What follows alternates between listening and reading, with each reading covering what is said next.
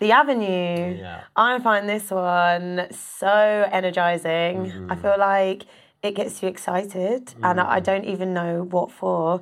Talk to me about The Avenue. So I, I mean, I, I get the same thing with this song. It's just, it's a really positive, uplifting vibe. It's got this really lovely rhythm that just kind of you ride on the whole way through the song. The avenue is a metaphor for the avenue of life, the journey of life. So you're on this journey and you're walking down and and uh, we have those moments where we we self doubt. We have these moments where we feel totally in alignment and having this awareness of, you know, growing awareness as we grow older. If we do the work, what works for us, what doesn't work for us, and and fo- forming a stronger relationship with that, and then, you know, going.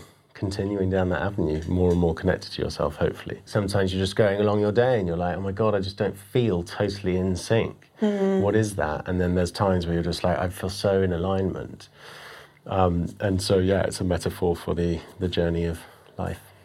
Was the inspiration for this song was it like retrospective, as though you you kind of knew where it was going to be, or did you have a hiccup or some a time that you felt like misaligned, and then you're like, oh, I need to write about this. I mean, yeah, I, I, not specifically in the writing of this, but but every life experience informs uh, your perspective. And yeah, for me, I mean, I I remember I, you know, I have, had my production company. I was doing speeches. I was doing adventures. Everything on the surface was going great. I stood up to do a speech I've done thirty times before to a load of kids uh, in a church, and five minutes in, I just was like, I've got nothing more to say, and I just felt I didn't say that out loud. Yeah. And I was like, I'm really sorry, I got dodgy tummy. And so I ran off. Luckily, I was doing it with someone else.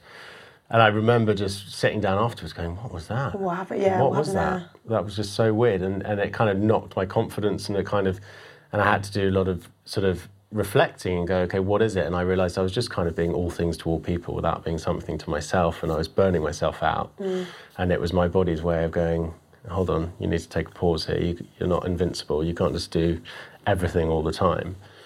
Um, and that was challenging but really beautiful in terms of where I've got to now, having done the work on myself, to kind of go, okay, what what does work for me, what doesn't work for me, and part of that process has been to follow my biggest passion, which is music. And Music, yeah. Even though I started at thirty, I knew it would be a deathbed regret, and I was like, well.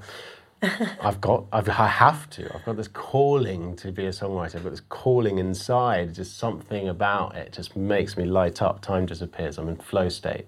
It's like, how can I ignore that? You know. And so, so yeah. I mean, I've had like everyone ups and downs throughout my life, but but I think the main thing is, are you willing to learn and grow from those experiences? And so this is a kind of tribute to that personal growth that I've been through and that I think a lot of people go through in life.